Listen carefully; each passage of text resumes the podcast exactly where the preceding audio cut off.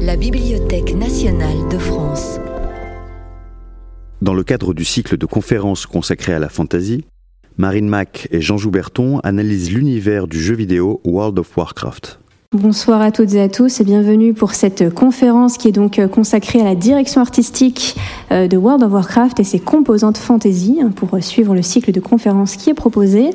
Alors, euh, comme je le disais tout à l'heure, on a un petit aléa technique qui fait que Windows a décidé que ça allait retarder un peu le digital painting qu'on va vous proposer ce soir.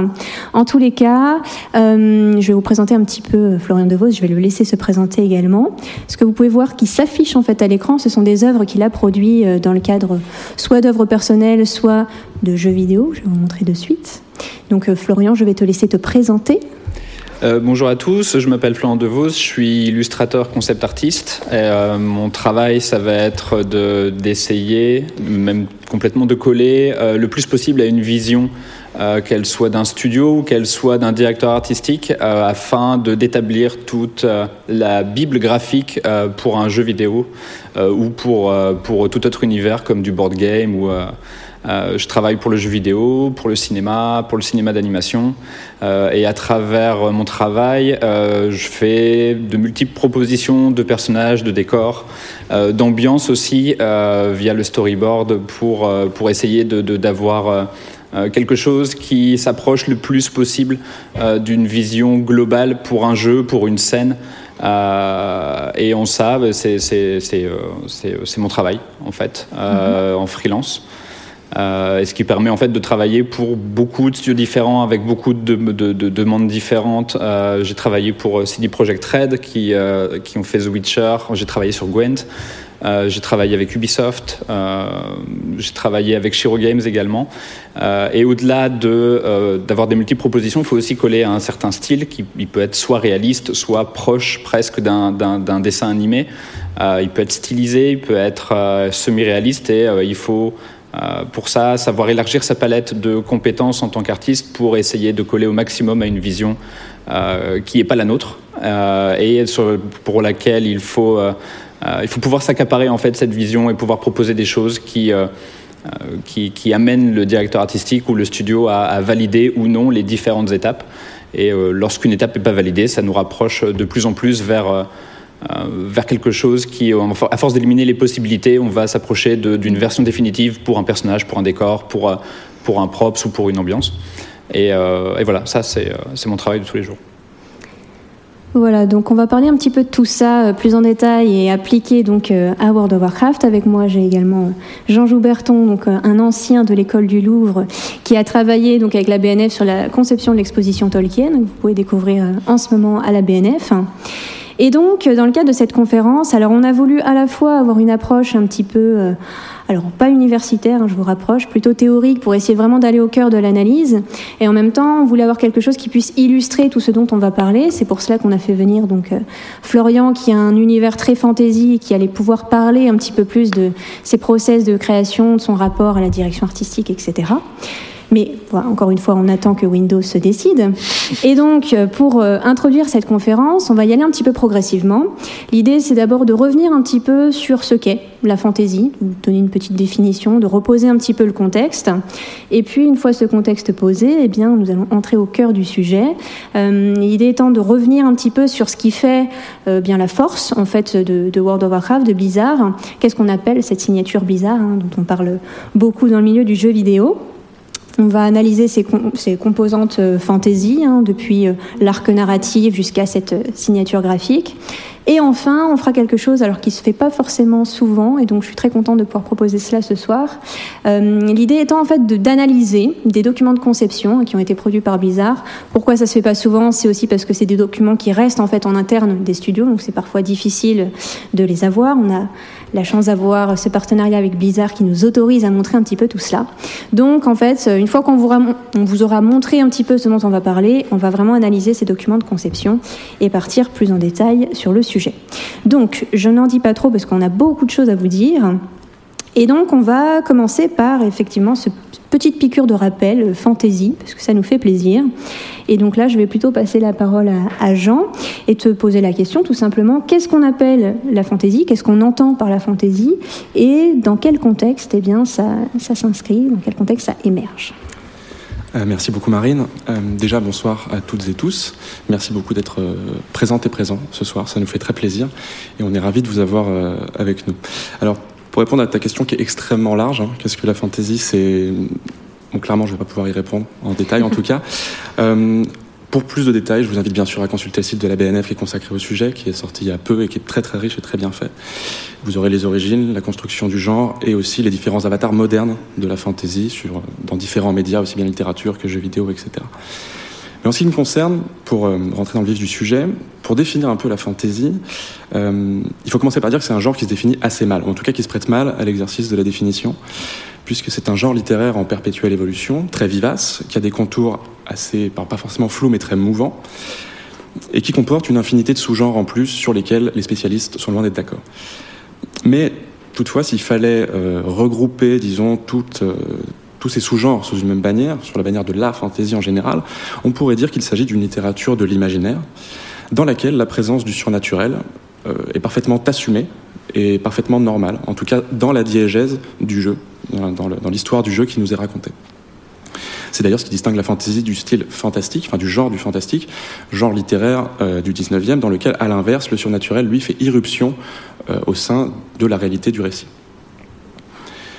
Le genre de la fantasy va prendre ses racines en Angleterre, dans l'Angleterre victorienne, dans le sillage direct de la littérature euh, fantastique et, du roman gothique. Face à la modernisation et à l'industrialisation qui caractérise la période, euh, face au changement également des, modes de vie, face au changement des paysages, face à la présence de plus en plus marquée des machines dans la vie de tous les jours pour les Britanniques, euh, plusieurs auteurs vont chercher à évoquer un ailleurs merveilleux pour réenchanter une réalité qui leur semble terne, euh, morose, assommante, dans une sorte d'acte de résistance face à la modernité qui, est, qui pour eux est considérée un peu comme néfaste. Donc ils vont aller, ils vont aller puiser ces auteurs, dans, enfin plus ou moins consciemment, dans différentes sources d'inspiration. J'en citerai quatre, très rapidement, les quatre essentiels. Disons, d'abord, on a les mythes et épopées de tradition gréco-romaine. Donc euh, voilà, Iliade, Odyssée, Énéide, essentiellement, dans lesquels on trouve euh, des héros exceptionnels, mais pas des de faiblesse, ce qui les rend intéressants et attachants également. On trouve aussi euh, des batailles épiques, bien sûr, des créatures merveilleuses et des dieux qui interviennent auprès des, auprès des humains. Deuxième source d'inspiration, les récits, euh, euh, médiévaux scandinaves, enfin islandais surtout, qu'on regroupe généralement sous l'appellation de mythologie nordique. Hein, ce sont les Eddas et les sagas, et c'est là-dedans qu'on entend parler des dieux et des héros nordiques du type Odin, Thor, etc. Euh, ces textes du XIIIe, XVe siècle sont pas redécouverts euh, au XIXe, mais vraiment remis au goût du jour, notamment par les, par les romantiques. Et euh, c'est eux ensuite qui, dans la fantaisie, vont alimenter tous les auteurs en nains, en trolls, en géants et en hivers interminables également.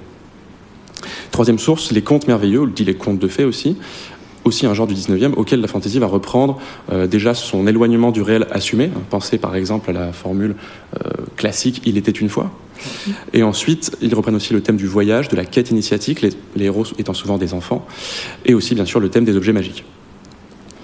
Et enfin, source d'inspiration majeure, essentielle, le Moyen Âge, mais pas le Moyen Âge historique comme on pourrait le penser, un Moyen Âge plutôt onirique, euh, romantique, dont l'imaginaire vraiment été repensé euh, depuis la fin du XVIIIe siècle et aussi par la période romantique. C'est un Moyen Âge plein de chevaliers valeureux, de princesses, mais aussi de châteaux, de magie, euh, de sorcières et aussi de créatures fabuleuses comme les dragons ou les basiliques.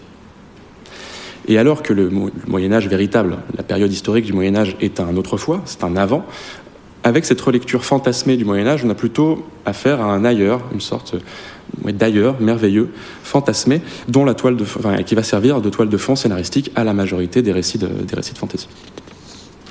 Et donc avec tout ça, on passe à ce qu'on a ici, à l'écran. Euh, on a, dans la deuxième moitié du 19e, l'apparition des premiers, peut-être pas des premiers romans de fantasy, mais disons de proto-fantasy, qui comportent des éléments qui seront ensuite repris début 20e pour créer de la véritable fantasy comme on, l'entend aujourd'hui. À gauche, vous avez ici, très rapidement, je vous parle un petit peu de ces ouvrages, un ouvrage pour le coup précurseur, 1872, La princesse et le gobelin par George MacDonald. comme, son titre, comme son titre l'indique, excusez-moi, on y trouve une princesse d'un royaume imaginaire, des créatures merveilleuses comme les gobelins, qui vivent en plus dans des souterrains, euh, mais aussi une bague magique, enfin bref, divers éléments qui permettent euh, à ce roman de, se constituer, enfin de, se positionner comme une première brique dans l'édifice de la, de la fantaisie. Toutefois, le roman n'en est pas moins réservé aux enfants, à un public jeune, ce qui fait qu'il est encore assez proche quand même du domaine du conte pour enfants. Et à droite, vous pouvez admirer la première double page, superbe double page, de euh, La source au bout du monde de William Morris, qui lui, pour le coup, n'est pas, un précurseur, mais un classique un peu de cette période proto-fantasy. 1896, euh, une histoire voilà d'un prince d'un royaume imaginaire encore une fois qui part au bout du monde pour chercher euh, la localisation d'une fameuse source paraît-il de jouvence.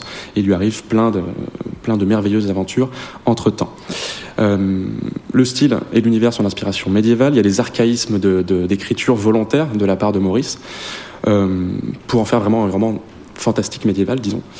Et euh, c'est devenu un jalon essentiel dans l'histoire de la fantasy qui a beaucoup inspiré des auteurs britanniques comme Tolkien et aussi Lewis.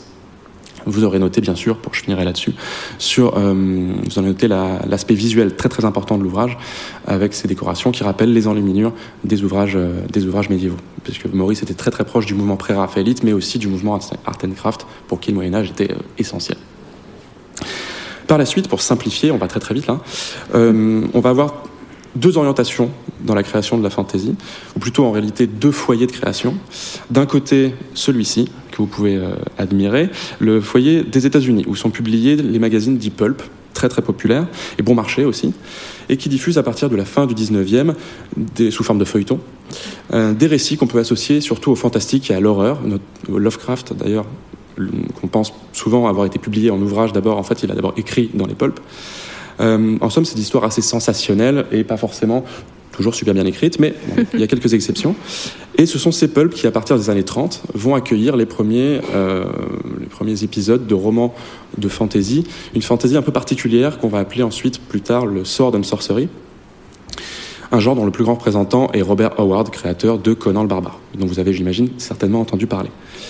Et cette veine américaine, elle se caractérise par des choses assez simples. Euh, je schématise un peu, bien sûr. Hein. Une atmosphère assez sombre, des univers assez, euh, assez violents, assez sanglants, et des récits qui se centralisent surtout autour de, des combats et de l'adversité, de, des différents méchants que va rencontrer Conan, notamment quand on parle de, quand on parle d'Howard. Et d'un autre côté, bien sûr, l'autre foyer de création de la fantasy, le foyer euh, célèbre s'il en est, c'est le foyer britannique, où euh, va émerger, à partir des années 30, mais surtout après les années 50-60, la figure de Tolkien et de, son univers qui va être, lui, l'univers de la high fantasy. D'ailleurs, quand on parle de, fantasy, on pense tout de suite en fait à la figure de Tolkien qui a poussé vraiment très loin en fait le, genre en lui-même. Euh, à quel point on peut mesurer l'importance de Tolkien dans la définition du, genre fantasy?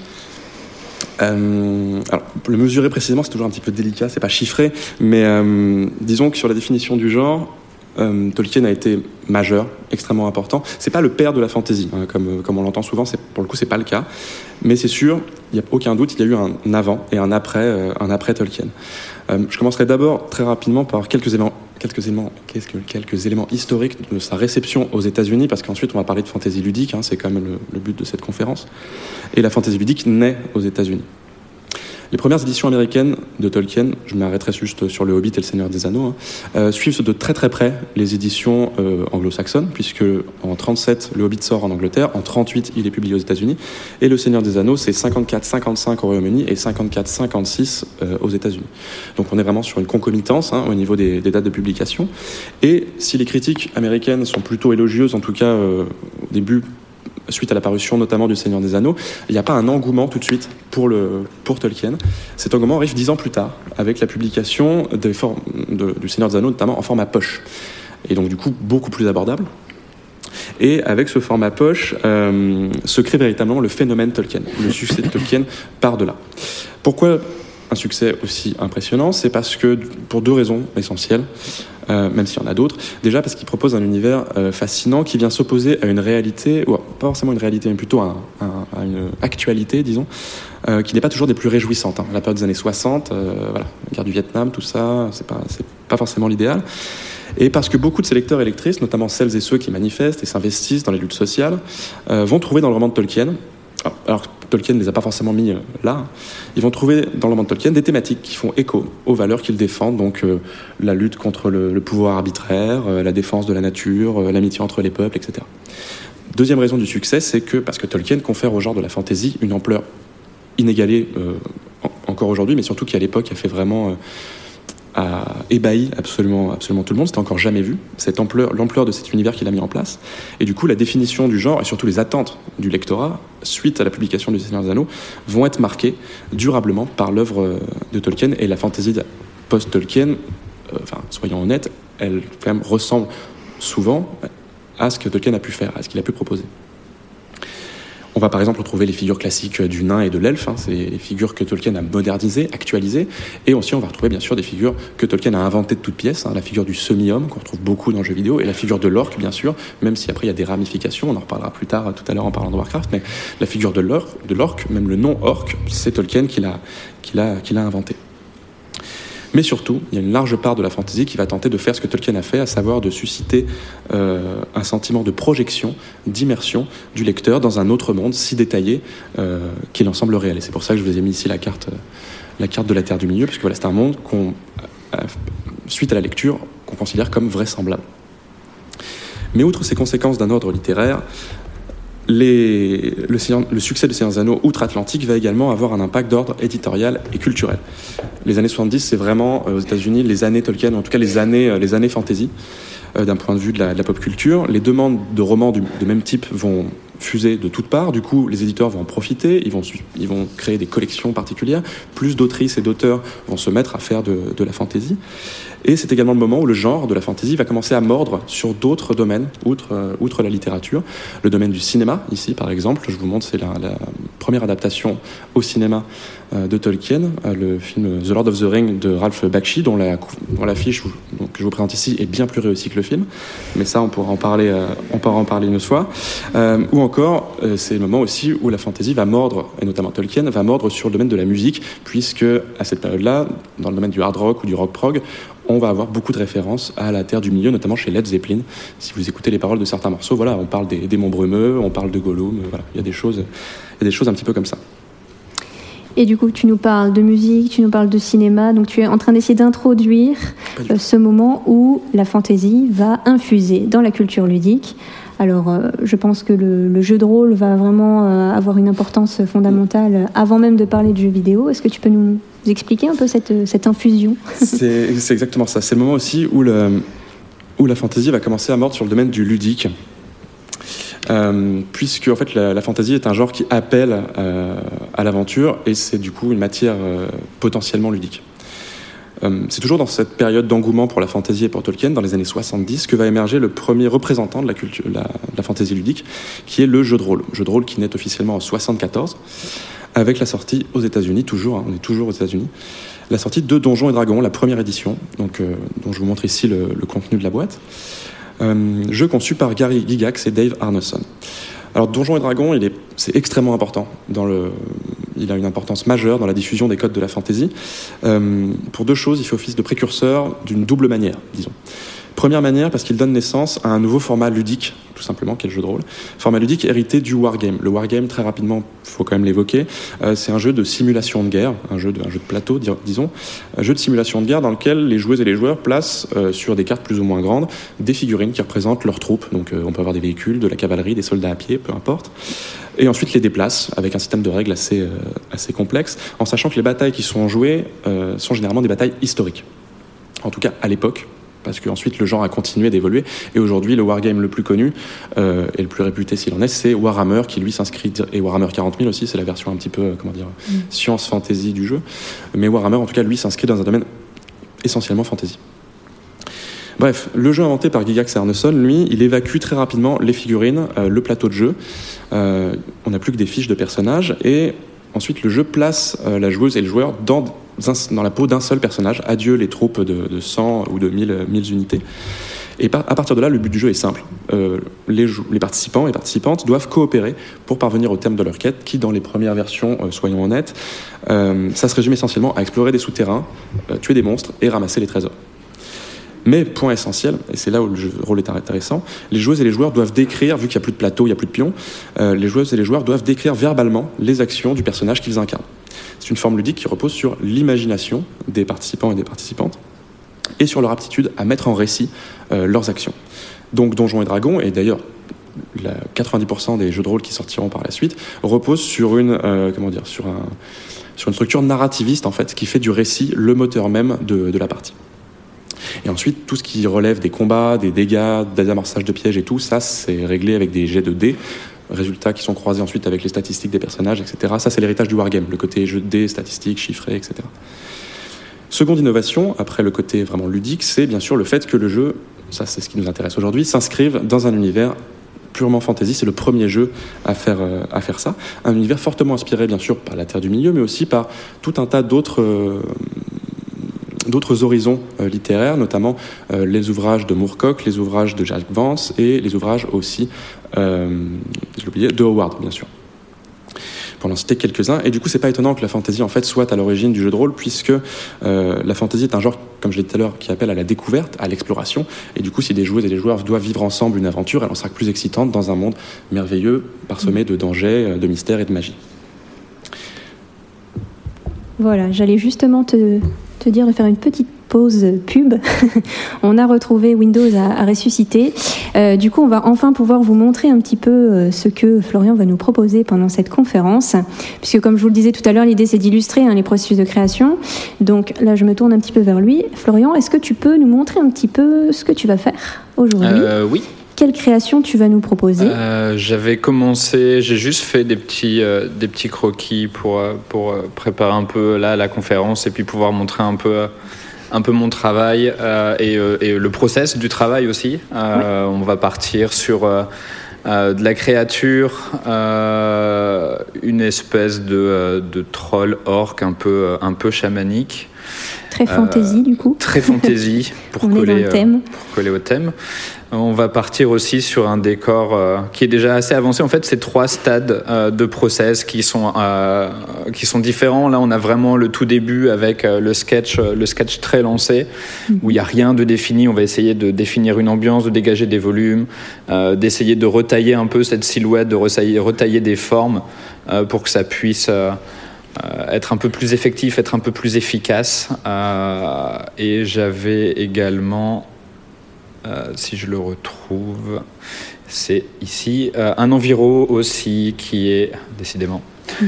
euh, un enviro aussi qui est en noir et blanc. Là, j'ai commencé tout juste là à, poser déjà une petite ambiance pour la créature que je vais vous montrer.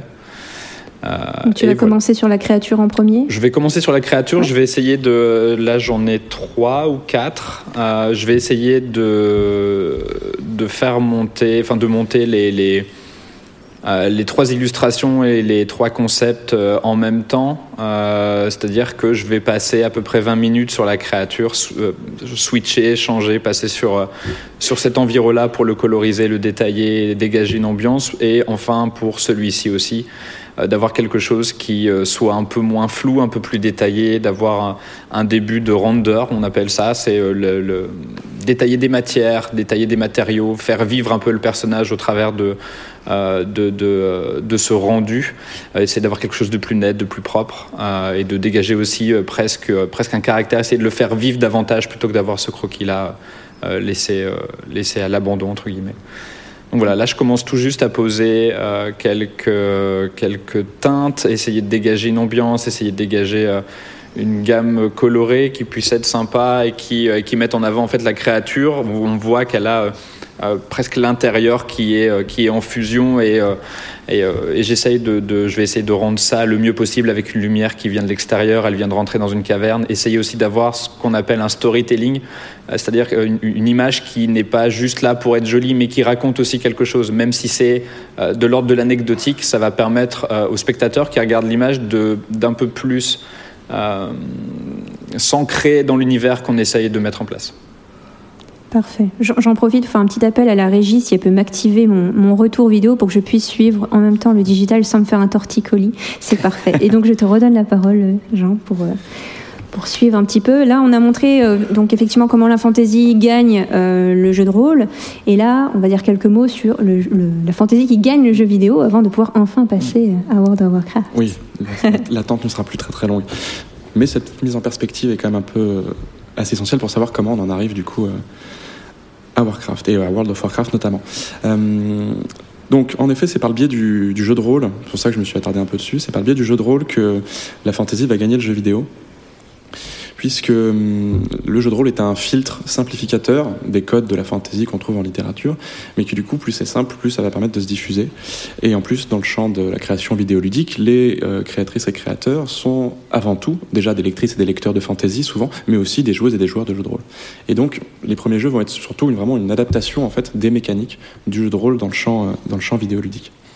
Donc dès les années 70, toujours dans cette vague d'enthousiasme pour la fantasy, et toujours aux États-Unis, le domaine des jeux informatiques s'empare des deux aspects essentiels du jeu de rôle, son imaginaire fantasy d'une part, et bien d'autre part son concept phare, à savoir l'exploration euh, de donjons ou de souterrains labyrinthiques peuplés de monstres qu'il faut tuer pour ramasser leurs trésors. Ces deux éléments euh, constituent les fondements des premiers jeux fantasy, dont euh, un, premier, exemple ce, est ce, enfin, un premier exemple est euh, tout simplement pardon, le Colossal Cave Adventures qui est sorti, qui a vu le jour en 75-76, qui était, un, un, jeu universitaire en fait créé par des passionnés. Il n'a jamais été vraiment édité ou vendu. Il s'agit d'un jeu, d'aventure textuelle ou fiction interactive, c'est-à-dire un jeu entièrement dénué d'interface graphique. Donc là, ça a l'air un peu aride, bien sûr, vu de, notre temps. Hein. On n'a plus l'habitude de ce genre de, de, ce genre de choses, mais c'est un jeu qui a remporté un franc succès à l'époque, sachez-le. Et euh, vu que c'est dénué d'interface graphique, tout le jeu se passe euh, par l'écrit, tout est décrit euh, euh, avec des mots et des phrases à l'écran, et le joueur lui-même doit interagir avec l'univers du jeu à l'aide du clavier. En fait, il tape ses commandes, tout en respectant bien sûr le, les limites de l'analyseur syntaxique du jeu, hein, qui n'était pas très très développé. Donc, on y avait droit à deux mots. Là, par exemple, vous voyez, il y a une hache par terre. le joueur tape take little axe et l'ordinateur lui répond quoi? Et ensuite il dit take axe parce que trois mots c'était trop et là take axe c'est bon il comprend et du coup il le ramasse mais enfin il le ramasse pas parce que c'est trop lourd mais bref voilà il y avait vraiment des limites dans ce dans ce, dans ce genre de jeu. Mais en tout cas, voilà, on va retrouver euh, les fondamentaux euh, de Colossal Cave. Déjà parce que bah, y a cette structure narrativiste aussi. Hein, c'est le, discours qui fait avancer l'histoire. Et aussi parce que dans, le jeu, on traverse des cavernes à la recherche d'un trésor et on croise un troll, on croise un nain qui nous lance des haches, enfin bref, on croise un univers de, de fantasy. Donc on a une reprise vraiment des fondamentaux du jeu de rôle. Et même s'il n'est pas le premier du genre, vraiment, il va lancer une certaine mode euh, des jeux d'aventure textuelle. Il y aura surtout après la série Zork, assez connue, qui a eu plusieurs épisodes et qui se situe également dans un univers de fantasy essentiellement euh, souterrain. Parallèlement à ces, euh, à, euh, cette, veine des fictions interactives se développent, toujours dans les universités, euh, les premiers jeux qu'on appelle des dungeon crawlers. C'est-à-dire que les, on va, les univers fantasy sont toujours là, l'exploration de donjons, les monstres, euh, les trésors sont toujours là, sauf que ces jeux vont se recentrer fortement autour de l'action et des combats, alors que côté fiction interactive, on est plus dans la résolution d'énigmes, la collecte d'objets et l'exploration. Les premiers dungeon crawlers, vous avez ici deux exemples, c'est un peu aride encore une fois, mais on, va, avancer. Euh, vous avez ici un exemple qui s'appelle Moria, donc directement l'imaginaire tolkienien est convoqué hein, par, ce, par ce titre, qui est sorti en 75, et DND, euh, qui, euh, c'est pareil, l'imaginaire de Donjons et Dragons est convoqué avec ce titre également, qui lui est sorti en 74, qui sortent tous les deux sur le système Plateau, qui est en fait un système informatique, un réseau en fait qui relie entre elles différentes universités au début aux États-Unis puis ensuite dans le monde, et les joueurs jouaient ensemble à ces jeux, c'était déjà des jeux de multijoueurs en fait. Et donc voilà, on avançait euh, dans des, dans des cavernes, dans des labyrinthes, on tuait des monstres, on ramassait des trésors.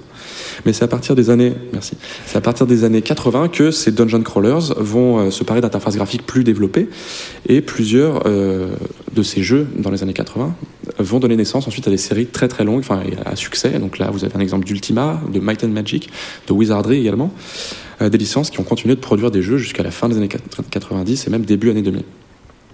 Et avec les années, bien sûr, les univers de ces jeux euh, se sont accrus, se sont développés, se sont complexifiés, euh, et les actions requises de la part du joueur, ou de la joueuse également, euh, ont commencé à se diversifier. Et c'est comme ça qu'on est peu à peu passé des dungeon crawlers au jeu de rôle, au sens où on l'entend aujourd'hui. Pour faire rapidement un peu d'analyse d'image de ces jeux, parce que c'est quand même assez symptomatique, euh, les dungeon crawlers des années 80, on trouve généralement trois euh, zones à l'écran. La première zone, c'est la zone de texte. Il y a toujours une zone de texte héritée des, des, euh, comment des fictions interactives. on a parlé juste avant. dans cette zone de texte, on peut lire le journal de combat, les directions prises lorsqu'on se déplace, etc. Deuxième zone, c'est la zone euh, avec la liste des héros qui font partie de l'équipe du joueur. On a systématiquement plusieurs, euh, plusieurs personnages qu'on contrôle en même temps. Généralement, ils sont présentés de manière un petit peu aride sous la forme d'un tableau type Excel avec leur nom, leurs statistiques, etc. Donc là, on est vraiment en fait dans l'héritage du jeu, du jeu de rôle. Mais parfois, Might and Magic notamment euh, se faisait mettait un point d'honneur à présenter ces personnages sous la forme d'une galerie de portraits, comme on peut le voir, comme on peut le voir ici en haut à gauche. Enfin, dernière euh, zone à l'écran, bien sûr, c'est la fenêtre ouverte sur le monde du jeu. Hein. Généralement, on est dans une vue subjective, mais Ultima, lui, euh, était tout le temps dans une vue aérienne, un peu comme le faisaient les premiers jeux de rôle au Japon au même moment, les premiers euh, Final Fantasy et les premiers Dragon Quest. Ensuite, pour avancer un petit peu, parce que le temps, le temps presse, une minute? Ah oui, d'accord. ok, bon, bah, c'est pas grave. dans les années 90, on a des nouvelles, on a l'émergence des licences Donjons et Dragons qui, qui sortent une sorte de mouvement de retour aux sources. C'est-à-dire que le jeu vidéo, après s'être inspiré du jeu de rôle, il va adapter le jeu de rôle. Hein. Donc là, vous avez des exemples de la fin 90, début 2000, des exemples importants de Baldur's Gate, très hérité dans son, dans son interface des, des Dungeon Crawlers, et euh, de Neverwinter Night, où là on passe vraiment à la génération d'après. Hein. mais je m'attarde pas dessus parce qu'on n'a pas le temps. Et ensuite, années 90, c'est aussi la naissance de certaines, de certaines licences vraiment inédites, inspiré de, rien, euh, si ce n'est de l'imagination des développeurs. Vous avez la licence The Elder Scrolls qui marque encore les joueurs jusqu'à aujourd'hui, et la licence Diablo qui naissent toutes les deux dans les années, années 90, mais qui sont très différents d'un point de vue aussi bien du gameplay que de leur univers, mais bon, je ne peux pas forcément vous les, vous les détailler. Et enfin, pour finir, bien sûr, euh, j'ai envie de conclure sur, des, sur deux exemples de MMORPG, hein, parce qu'on va parler de Warcraft quand même, enfin de WoW juste après. Euh, ici, deux MMORPG qui ont du succès quand même juste avant la sortie de World of Warcraft, EverQuest sorti en 99 et euh, ensuite Dark Age of Camelot, il y a une coquille, excusez-nous, qui est sortie en 2001. Euh, qui adopte euh, voilà, le, le, point de vue classique, qui sera celui de Warcraft aussi après, de vue à la troisième personne du personnage, etc. Euh, en revanche, dans un environnement assez, disons, volontairement photoréaliste, qui ne sera pas le cas de Warcraft, ça c'est Marine qui vous en parlera. En revanche, ils sont essentiels d'un point de vue ludique, puisqu'ils intègrent déjà dans leur mécanique de jeu euh, des éléments qui sont repris dans Warcraft, hein, le système de guild, le système d'artisanat, et même dans Dark Age of Camelot, on avait le système aussi de factions. Il y avait trois factions qui pouvaient s'affronter, et il était très orienté euh, joueur contre joueur, ce MMO. Euh, voilà, je, m'arrête là parce que on est, euh, on est pressé par le temps. Yes, alors du coup je fais un petit détour par, euh, par chez Florian pour voir un petit peu où est-ce qu'il en est. Voilà, ça s'affiche, parfait. Donc toujours cet univers fantasy euh, que tu proposes. Est-ce que tu pourrais euh, très rapidement euh, nous expliquer un petit peu quel est ton processus de création? Puisqu'évidemment, selon qu'on fasse du cara design, donc de la créature du personnage, ou selon qu'on aille plutôt du côté de l'environnement, à chaque sujet un processus, ou en tout cas on s'adapte au sujet. Est-ce que tu peux décrypter un petit peu ça euh, J'ai essayé en fait pendant, pendant pas mal de temps de, de pouvoir diversifier mon type de process, à savoir euh, soit partir euh, de la masse, c'est-à-dire qu'on prend un pinceau, comme si on prenait un grand pinceau et, et qu'on commençait à badigeonner une toile. J'ai un exemple de, pour vous montrer de où on peut partir. Voilà. Ça, c'est le croquis de base de, de cet environnement-là.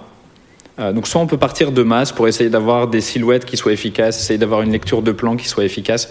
Bon là je vous avoue que c'est un peu chaotique, mais euh, euh, on peut partir aussi de ça, ou alors on peut, on peut également partir de la ligne, à savoir juste faire un dessin comme celui-là, où d'abord on va essayer d'avoir une ligne euh, qui évoque un design, qui évoque euh, un personnage, qui évoque un caractère, et, euh, après on viendra le, coloriser, trouver des variations de couleurs qui soient intéressantes, de, de, des couleurs aussi qui permettent de l'identifier assez rapidement.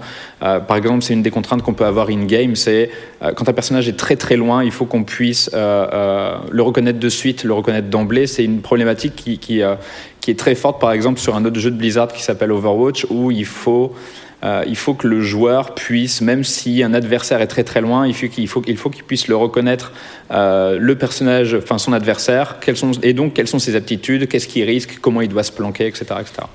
Euh, donc on va essayer de trouver donc une palette de couleurs intéressantes, des formes intéressantes, une silhouette, comme je disais, pour essayer de pouvoir le, reconnaître de loin. Et on va rentrer au-delà du design d'un personnage, on va rentrer très vite dans une, dans une problématique de jeu. Il n'y a pas réellement de process attitré pour euh, tel ou tel tel ou tel travail. j'aime bien partir de la masse pour ce qui est des décors, j'aime bien partir plutôt de la masse ajoutée à la line pour ce qui est des personnages. et y compris pour des personnages qui sont, qui sont stylisés. Vous voyez que c'est pas du tout le même genre d'ambiance. Euh, et on va, euh, on va pouvoir avoir, euh, en additionnant tous ces process, en fait, ça va nous permettre d'être plus rapide aussi en production. dans le jeu vidéo, le temps, c'est aussi et surtout de l'argent. et donc, il faut créer, il faut être très ouvert d'esprit, il faut être rapide, à la fois dans l'élaboration des idées et à la fois dans leur exécution. Et au plus on va connaître de process différents, la peinture, le dessin, la ligne, la colorisation avec tel ou tel aspects techniques à prendre en compte, etc. Ça, vient avec le temps, mais il faut, euh, à mon sens, pouvoir connaître tous ces principes-là. Il y a aussi d'autres euh, d'autres process qui viennent s'ajouter maintenant. C'est, on, a de plus en plus la base, la base 3D que j'utilise pas moi, mais je vais devoir m'y mettre pour être encore plus rapide pour ce qui est de créer des décors, surtout pouvoir prendre des shots à différents endroits avec différentes caméras prendre juste des cubes, euh, des cylindres et après revenir sur Photoshop et venir travailler un design de bâtiment, un design d'architecture avec euh, des shots euh, et des plans de caméra qui sont différents et le temps de production se retrouve grandement, grandement amélioré et, et c'est challengeant pour nous parce que pour les concept artistes et les illustrateurs, parce qu'il faut toujours évoluer avec les différentes techniques qui sont dans le jeu vidéo. Euh, c'est challenger aussi parce que parce qu'il faut toujours avoir des idées, euh, qu'elles soient bonnes ou mauvaises, mais en tout cas, il faut essayer de d'avoir une large palette, une large palette de, d'idées et de toutes les accepter pour pouvoir toutes les faire, ce qui n'est pas forcément tout le temps évident. Mais euh, mais le process dépend dépend vraiment de de la demande. Est-ce qu'elle est plus ou moins rapide? Est-ce qu'elle est est-ce qu'on peut prendre un peu son temps? Est-ce qu'on peut ça, dépend vraiment des, euh, des problématiques qu'on peut nous imposer et de la direction artistique et, euh, et de la façon et de la, de la, chose dans laquelle on se sent le plus à l'aise pendant, pendant une production en tout cas. D'accord. Ah, c'est bien parce que tu as, déjà souligné un point qu'on va essayer d'aborder de, aussi, c'est la question du rapport entre euh, l'esthétique et le, game design, puisqu'évidemment quand on choisit une direction artistique, il ne s'agit pas de faire de jolis dessins puis après d'essayer de, lui appliquer le jeu. Euh, il faut bien évidemment penser cette esthétique euh, par rapport à la lisibilité de l'image dont on va avoir besoin au cours de la partie. Hein. donc c'est quelque chose qu'on va aborder bien évidemment. Et ça y est, on entre enfin dans l'antre de World of Warcraft. Alors très rapidement, puisqu'on est un peu pris par le temps, euh, là je fais un coucou euh, magique à, la régie qui va vous lancer le trailer pendant que je parle. Euh, donc vous connaissez tous hein, la maison Blizzard, World of Warcraft, pour peut-être vous remettre un petit peu dans le bain. Donc Blizzard qui est donc une société américaine hein, qui a été créée en 91 sous le nom de Silicon and Synapse, qui a ensuite été rebaptisé Chaos Studio en 94, puis Blizzard Entertainment la même année. Euh, vous connaissez leur licence phare, hein, dont World of Warcraft, vous avez euh, StarCraft, Diablo, euh, Hearthstone, Heroes of the Storm et puis Overwatch qui a été cité tout à l'heure. Euh, studio qui a connu un, succès euh, majeur avec toutes ces, toutes ces licences, qui a organisé sa propre convention, la BlizzCon, qui est organisée depuis, euh, depuis 2005. Et donc, nous, on va rentrer un petit peu dans cet univers de World of Warcraft. Alors, pas seulement le, jeu World of Warcraft qui est sorti en 2004, mais la saga vraiment au sens large, hein, qui, qui naît en 2004 et qui se trouve encore développée jusqu'aujourd'hui. Donc euh, World of Warcraft, c'est en fait le quatrième opus d'une saga qui, est née en 94 euh, avec Warcraft Orcs and Humans. Et puis, donc, euh, très rapidement, en termes de, gameplay, donc, euh, on l'a dit tout à l'heure, c'est un MMORPG, euh, donc, qui conjugue le jeu de rôle avec une pratique en ligne. Hein, L'idée étant de, que les joueurs puissent se réunir en communauté sur des mondes en ligne persistants pour voilà, donner vie un petit peu à, leurs aventures. ici, dans le cadre de, Warcraft, de World of Warcraft, on va donc investir les terres d'Azeroth et d'Outre-Terre par la suite. Vous allez, en tant que joueur, pouvoir choisir d'appartenir soit à la Horde, soit à l'Alliance, de choisir un personnage, de le personnaliser, de lui appliquer une classe, euh, des compétences, etc. Euh, selon le personnage que vous allez choisir, donc ça va être euh, un style de gameplay particulier, vous n'allez pas jouer de la même manière. Et donc effectivement, il y a cette opposition très forte entre la Horde et l'Alliance, mais on va avoir quelque chose quand même de beaucoup moins manichéen, en tout cas dans le, dans le lore. Ça va être beaucoup moins cette opposition très classique et un peu, un peu rude entre le bien et le mal. Et donc maintenant que j'ai introduit cela, je ne sais pas si le trailer est fini, mais on va repartir sur la suite. Donc l'idée en fait c'est de euh, commencer à, discuter un petit peu de cette direction artistique et notamment c'est euh, questionner ses composantes euh, fantasy. Donc je vais commencer tout d'abord par vous présenter un petit peu une figure majeure en fait hein, du, du, studio qui est hop juste ici, si ça veut bien le lancer. Ah oui non, je vais trop vite. C'est pour ça que Jean il me lance un regard. Euh, mais tu t'as oublié ma partie? Effectivement. Non, c'est pas une mise à jour, mais presque. non, effectivement, euh, parce que c'est un point en fait qui rejoint beaucoup euh, le caractéristique de la fantasy. là, en fait, vous avez les affiches de toutes les extensions qu'on connaît de, World of Warcraft. Et effectivement, quand on parle de World of Warcraft, on parle des jeux vidéo, mais pas que. Hein. Il y a une production transmédia. Il y a je sais pas combien d'extensions qui, qui, existent. Et en fait, cette dimension prolifique de la création euh, qui, qui, signifie que quand on veut s'intéresser à un lore, ben, le jeu vidéo ne suffit plus, il faut aller un petit peu partout pour tout comprendre. Et eh bien ça, c'est quelque chose qui est quand même très présent en fait hein, dans, le, dans la fantasy. Jean, du coup, tu vas oui, embrayer là-dessus. On est pressé de passer au, au concept art, je suis d'accord. Mais c'est vrai qu'en effet, cette dimension prolifique est essentielle dans le domaine de la fantasy. En tout cas, quand on, quand on veut créer notamment des univers vraiment qui font effet de, de monde, qui, de, qui qui peuvent atteindre cette, cette, réalité presque qui avait réussi à toucher le doigt Tolkien. Euh, tout comme l'a fait Tolkien, généralement les auteurs et les autrices de fantasy euh, ne se limitent pas à un seul volume, ils écrivent des séries de, romans. Euh, pour donner une, cohérence et une, complexité, une richesse à leur univers. Et c'est la même chose dans le jeu vidéo. Dès les années même 80, euh, les licences d'Ultima et de Wizardry sont construites sur plus d'une dizaine d'épisodes chacun hein, pour développer leur univers. Et à partir des années 2000, euh, des licences comme, le, comme The Elder Scrolls, Dragon Age aussi, et bien sûr l'univers de Warcraft fait de même. On multiplie les jeux et comme Marine l'a évoqué, on multiplie aussi les autres supports médiatiques. C'est vraiment transmédia. Il y a du roman, il y a du film, il y a des bandes dessinées.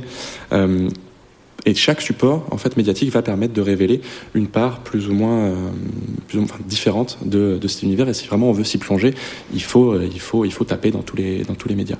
Et c'est grâce à l'ampleur de cette production qui va toucher différents médias que, que la, que l'univers de Warcraft s'est peu à peu euh, complexifié et qu'il suscite aujourd'hui clairement cet effet de monde. Vraiment, le monde de Warcraft, c'est un univers dans lequel on peut se plonger.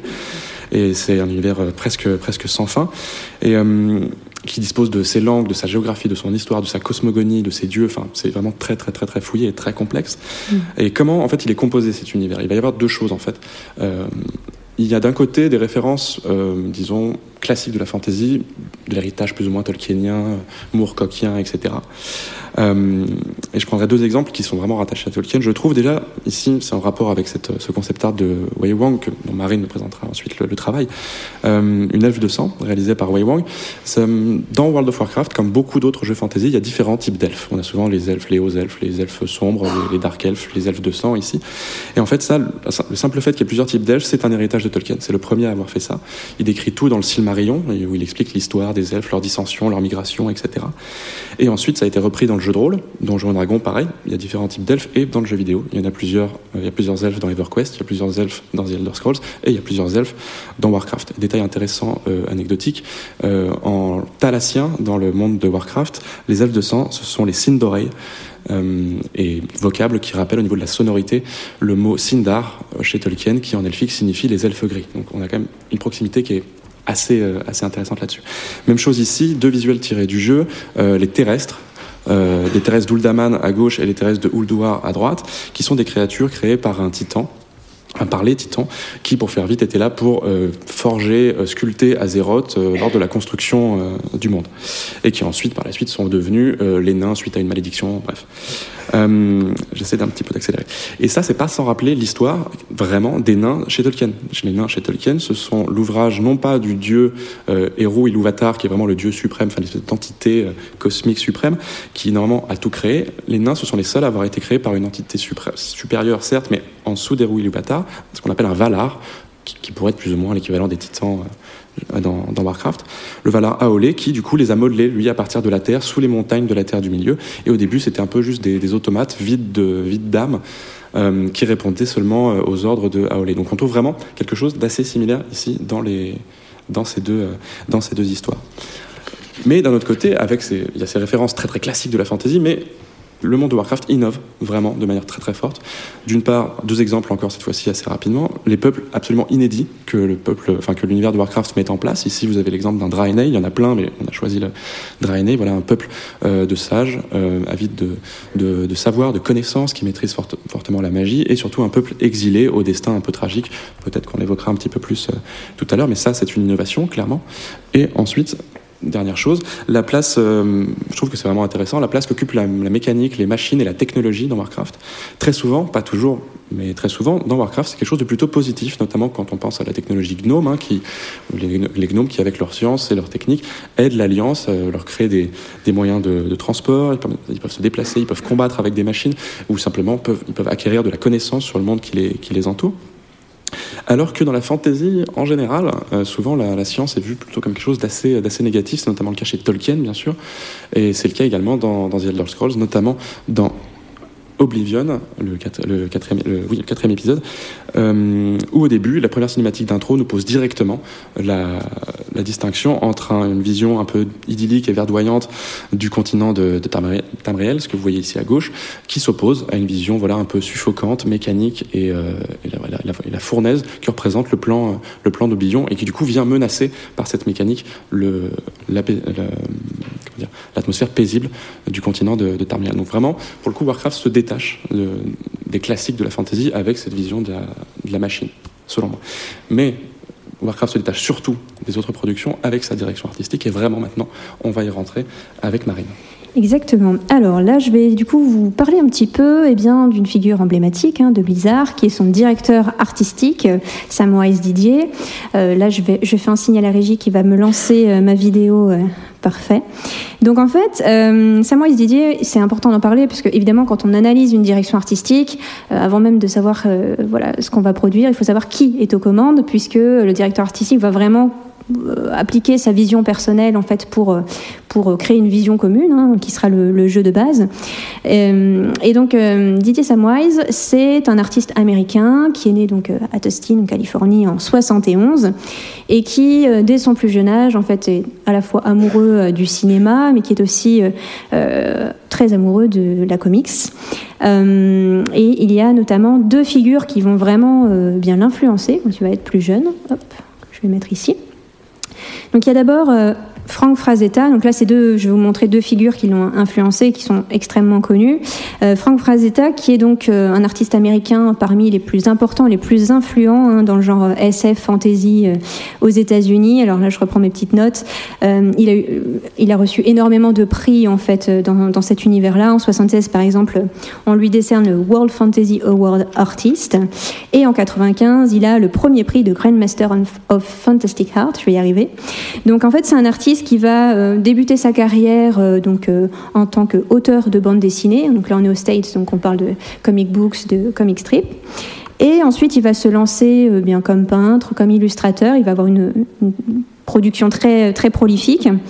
et on le connaît notamment donc, pour tout son travail qu'il a produit sur Conan le Barbare, hein, qui est donc la, l'illustration des, nouvelles de Robert Howard, donc euh, cette histoire d'un héros euh, cimérien euh, et toutes ces, aventures épiques. Donc là, je vous ai mis deux artworks que, que Frank Frazetta a, produit qui vous, qui vous donnent déjà un petit indice à la fois sur l'esthétique qui va plaire à, à, Samwise et en même temps les motifs, hein, notamment j'insiste sur ces motifs ou ces emprunts à la mythologie avec le casque ailé, etc.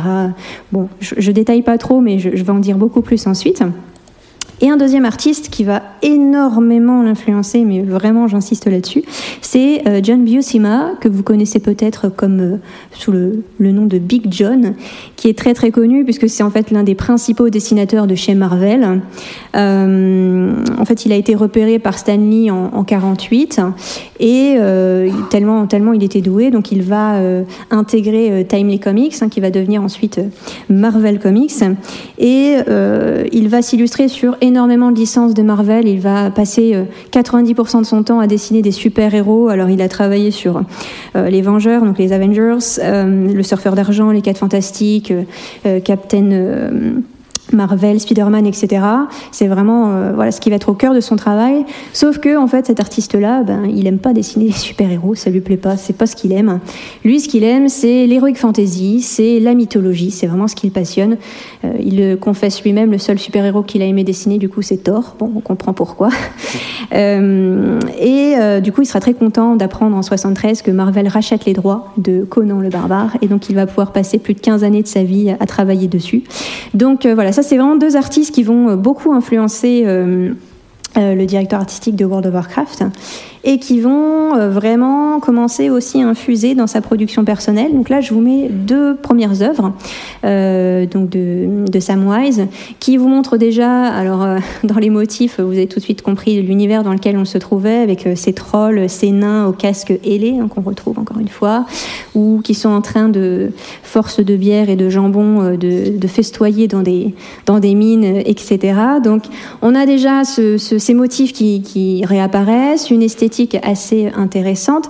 Mais si on avance un petit peu plus, euh, il produit également des, romans graphiques. Donc là, je vais vous donner deux exemples de, de productions récentes. Le dernier en date, c'est Grimbird Tales of the Last Dwarf, qui est en fait le récit d'un nain qui va passer une nuit un petit peu arrosée et qui, quand il va se réveiller, va se réveiller ben, mille ans plus tard, sous la domination des elfes. Donc évidemment, ça ne lui convient pas. Donc euh, voilà, il y a tout ce, ce roman euh, graphique qui va s'installer dans cet univers euh, très fantasy que va développer Samwise. Et en second, là, on commence déjà à s'approcher un peu de, Warcraft, euh, qui s'appelle The Last Winter. Donc là, on est sur, euh, sur l'île de Misgard. On n'est pas à Midgard, mais le nom s'approche déjà. Et donc, c'est une île qui se retrouve euh, envahie par des, des géants de feu, des géants de glace, etc. Donc, ça va donner lieu à des des combats épiques avec des personnages qui ont des, évidemment des, grosses armes, des grosses épées, des haches, etc.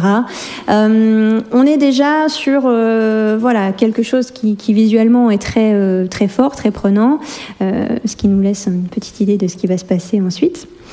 Et ce qui est intéressant c'est que Samwise, c'est qu'il n'est pas seulement dans la création visuelle graphique, il fait aussi beaucoup de de musique. C'est quelqu'un qui est euh, chanteur déjà. Il a, un, groupe. Alors toutes les paroles de ses chansons parlent beaucoup en fait du lore de World of Warcraft. Hein. Vous pouvez écouter du gros métal avec euh, des chants sur les murlocs, etc. C'est super cool. Et le nom même du groupe euh, évolue en fonction de son niveau qu'il qu gagne dans World of Warcraft. Bon bref, c'est très sympathique. Donc il aime beaucoup en fait le, la musique, notamment la musique métal. Et on sait les pochettes d'albums empruntent beaucoup encore une fois cette mythologie nordique, etc.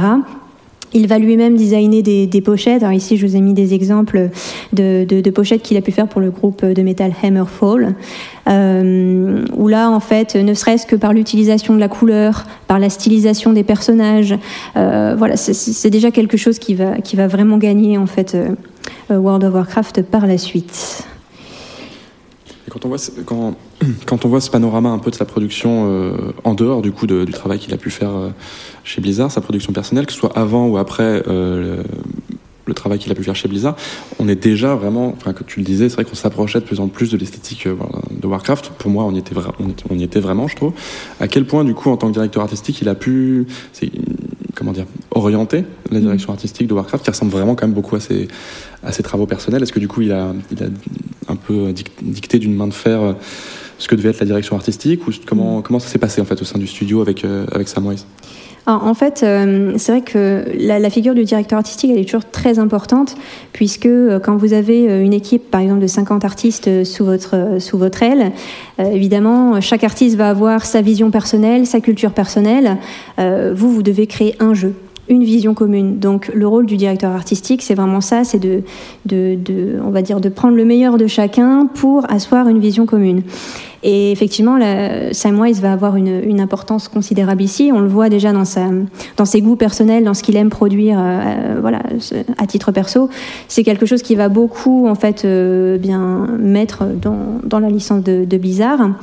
Euh, donc effectivement une, une, signature graphique qui est très particulière. Hein. Blizzard, c'est comme quand on parle d'une œuvre picturale, on dit à la manière de Léonard de Vinci, à la manière de Monet. Quand on parle de Blizzard, on parle de la manière Blizzard, parce que Blizzard a un style qui n'a pas été seulement utilisé dans un jeu en particulier, c'est quelque enfin c'est une, stylistique qu'on retrouve dans tous les jeux euh, qui peuvent produire. Donc c'est vraiment une, une signature graphique. Et donc ce style cartoon, euh, on le doit effectivement beaucoup à Samwise, donc qui va arriver euh, euh, bah, au tout début en fait hein, de, chez Blizzard. il arrive, il a âgé de 20 ans. il arrive dans une boîte qui s'appelle Silicon and Synapse et il ne sait pas encore ce, qui, ce que le destin lui réserve. Et alors c'est assez intéressant justement de, parler de ce, choix de cette esthétique-là, qui à la fois effectivement résulte de, bah, de cette identité personnelle de Samwise, et en même temps qui est une, esthétique située, dans le sens où euh, elle est forcément le résultat de contraintes techniques, euh, puisque effectivement, quand on prend, euh, donc nous on parle de World of Warcraft et de tout ce qui s'est passé après 2004, mais si on reprend quand même les premiers opus de Warcraft, donc qui sont à partir de 94, 95 et puis voilà, on est dans, une, dans un moment en fait où ce sont des productions avec une caméra aérienne euh, si vous visualisez un petit peu les, premiers Warcraft. Et en fait, le fait d'avoir cette caméra aérienne et en plus d'être dans un type de jeu qui va forcément mettre beaucoup d'éléments euh, graphiques à l'écran, eh ben, en tant que euh, designer, concept artiste, on est obligé de s'adapter à cela. Il va falloir faciliter la lisibilité de l'image. Et donc, pour créer cette lecture faciliter la lecture de l'image, on va opter pour une stylistique qui est donc à la fois très stylisé et très épuré, c'est-à-dire qu'on va avoir des couleurs très franches, euh, incisives, exagérées. On va avoir euh, un travail très fort sur la silhouette des personnages, puisque l'idée, c'est euh, ce que disait Florian tout à l'heure, hein, c'est de pouvoir reconnaître de loin qui est qui et qui fait quoi. Donc, c'est ce qui explique un peu ce, design, un peu ce que Simon West dit, de ces figures un peu hulkifiées. Vous voyez, c'est pas parce qu'ils ont la peau verte, mais vraiment parce qu'ils ont une musculature exacerbée, des, muscles qui sont trop grands, des épaules démesurément grande, etc., on va euh, vraiment amplifier ces éléments graphiques-là pour, euh, pour en permettre euh, la lecture. Et le concept qu'on voit justement ici, donc euh, du concept artiste Bill Petras, en fait, ça va montrer euh, l'évolution de cette, direction artistique, puisque au départ, le, style cartoon, c'est quelque chose qu'on, alors c'est pas quelque chose qu'on va subir, mais c'est quelque chose qui est contraint en tout cas. Et ensuite, quand on va euh, arriver sur donc les World of Warcraft hein, des années 2000, là en fait, on est sur un jeu qui va changer de, regard, qui va changer de caméra. Donc, la caméra n'est plus seulement en vue sur le sol, on va plus seulement voir le sol, on va euh, là devoir tout, tout regarder. Le, ciel devient euh, euh, ben, un lieu, une terre inconnue à découvrir. ce que montre en fait ce concept-là, on, change de dimension et on aurait pu très bien choisir une autre esthétique en fait pour, pour s'adapter à ce changement de caméra, mais on va choisir de la perpétrer. Et donc on va rester dans la lignée de cette esthétique de, de qui va être revendiquée et qui va faire cette signature très particulière effectivement de Warcraft. Du coup, les, dire, les, grandes composantes du style de Warcraft, forcément, vu qu'on est dans le domaine de la fantasy, euh, il y a des liens entre les deux. C'est-à-dire que c'est un peu peut-être les thématiques fantasy développées par l'univers de Warcraft qui vont, pas dicter, mais orienter en tout cas peut-être certains éléments de la direction artistique. En fait, euh, quand on pense direction artistique de World of Warcraft, il ne s'agit pas seulement de considérer l'esthétique du jeu, c'est-à-dire euh, voilà la signature hein, dont je parlais jusqu'ici. Il s'agit aussi de comprendre euh, plus largement le, rapport avec le game design, avec la narration, etc. Et c'est vrai que si on doit citer en tout cas les plus grandes composantes fantasy de World of Warcraft, il y en a trois que je vais très rapidement esquisser, mais qu'on va décrypter ensuite par l'analyse de concept. Euh, c'est à la fois cet emprunt à la mythologie, euh, une omniprésence de la magie, et puis euh, la dimension spectaculaire, la spectacularité à la fois dans l'arc narratif et dans, l'esthétique. Je vais décrypter ça de suite. Alors effectivement, une grande composante fantasy de World of Warcraft, c'est la mythologie. Euh, la mythologie, on le sait, hein, que ce soit dans le cinéma, la peinture, ce qu'on veut, c'est une, source en fait de, créativité. Hein, c'est des ressources dans lesquelles on peut puiser. Et en fait, l'intelligence qu'a eu World of Warcraft, c'est euh, d'aller emprunter à la mythologie, la mythologie gréco-romaine, la mythologie nordique, la mythologie égyptienne, on trouve un petit peu tout, c'est un peu le melting pot euh, mythologique. Et ils vont emprunter, à, cette mythologie, à ces mythologies, pour créer suffisamment de familiarité pour favoriser en fait l'immersion du joueur dans le lore, et en même temps pas trop pour créer quelque chose de nouveau. C'est vraiment ça World of Warcraft sur le plan de la mythologie, c'est de l'emprunt mais pour créer quelque chose de nouveau. Euh, là j'ai mis un exemple. Alors, ici ce ne sont pas des concept art hein, de, World of Warcraft, ce sont des vues d'artistes que j'ai utilisées parce que ça me permettait de, bien illustrer euh, mon propos. Euh, là ici par exemple on a effectivement euh, cette mythologie qui est donc créée par par WoW. c'est assez intéressant. En fait ils ont Imaginez un, monde, un lore dans lequel euh, la vie, la première vie qui apparaît, c'est celle des titans. Les titans, en fait, euh, sont des, enfin, décrits comme des âmes mondes qui sommeillent en fait dans, les, dans des noyaux de planètes, donc ils sont endormis. Et euh, progressivement, eh bien, ces amondes, elles vont se réveiller, elles vont sortir des planètes. C'est pour ça que j'ai mis cette, cette représentation-là en haut à droite. Elles vont sortir. Et donc le premier, euh, le premier titan, c'est Amaltul, donc qui va sortir euh, de sa planète. Et puis, ben, il va se retrouver un petit peu dans le, dans le vide du cosmos et dire tiens, je suis seul. Et de là, il va se dire que bah, peut-être il aurait des frères et sœurs un petit peu ailleurs. Donc il va se mettre à arpenter le, le cosmos, effectivement, et il va rencontrer, il va découvrir d'autres titans. Euh, ils vont rencontrer six, notamment. Avec euh, ces six titans, ils vont former les élitistes, donc le panthéon euh, des titans. Donc là déjà un premier emprunt à la mythologie, hein, ce panthéon. Chaque titan, on va lui associer un élément, un savoir-faire, euh, des, compétences, etc. Hein. Alors je peux donner euh, des exemples. On avait Éonar qui est donc la, lieuse de vie, euh, qui va donc plutôt représenter la nature. C'est presque une Gaïa d'une certaine manière. Euh, on va avoir Norganon qui va lui représenter la magie. On va avoir, alors je ne sais plus comment il s'appelle, le forgeron de le titan forgeron de World of Warcraft. Enfin, voilà, on va avoir un certain panel en fait de, de divinités qui, qui vont prendre lieu et place. Et ce qui est intéressant c'est que dans, euh, au sein de ces titans-là, en fait, on a deux espèces.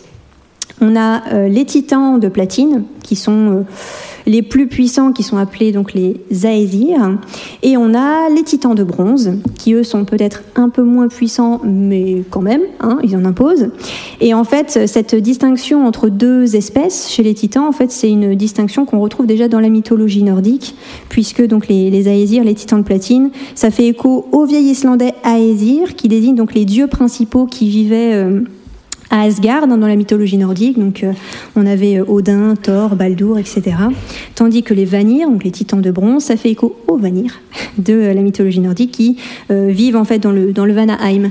Donc là on voit, ne serait-ce qu'à travers cette mythologie originelle, eh bien qu'on a déjà des emprunts, mais dans l'idée de créer quelque chose de nouveau. Donc ça c'est particulièrement important. Ensuite, la dimension de la spectacularité. Alors là, vous voyez, j'ai croisé un, concept art en haut à gauche de, alors c'est Wei Wang hein, toujours, avec euh, des affiches des Avengers, etc. Euh, en fait, euh, la spectacularité spectacularité, c'est quelque chose de vraiment essentiel dans cette direction artistique, qui est double, qui est à la fois une spectacularité dans l'arc narratif, où en fait là, ça rejoint vraiment ce, ces épopées euh, antiques qu'on peut trouver avec euh, la figure d'Ulysse, par exemple, euh, avec l'Odyssée qui va effectivement vivre des, aventures extraordinaires, croiser des créatures incroyables, etc. Eh bien, on va essayer de retrouver cette spectacularité, ce côté épique à travers la narration donc si on prend les personnages de World of Warcraft, c'est des personnages qui sont euh, héroïques, qui vont combattre euh, des forces surpuissantes, euh, souvent d'ailleurs des, puissantes, des puissances maléfiques. Euh, c'est toujours de la démesure en fait dans, dans ce qu'il va affronter, dans ce qu'il va vivre, dans ce qu'il va proposer. C'est vraiment cela. Et cette euh, démonstration de force où le héros va briller par son intelligence, sa force physique, etc. Eh bien, c'est euh, une spectacularité qui va se doubler d'une spectacularité visuelle puisque là, c'est quand même assez flagrant euh, à l'image. L'idée, c'est d'avoir une esthétique qui soit euh, euh, presque dans la démonstration en fait visuelle. Voyez, on a énormément de, couleurs, on, en a un petit peu partout au point qu'on a presque du mal à, lire en fait l'image. Pour reprendre ce, très mauvais slogan publicitaire, plus t'en mets, plus t'en as, bah, c'est vraiment ça. Et donc, il y aura toujours plus de personnages à l'image, toujours, qui seront toujours plus forts, plus avec des, armures toujours plus inconfortables, mais parce que ça en impose et c'est chouette.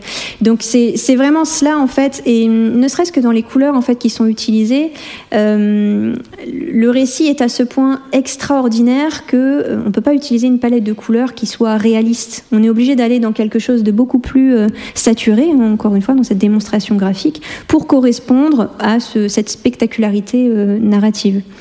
Donc, un emprunt à la mythologie euh, pour créer de la, familiarité, mais créer quelque chose de nouveau en même temps.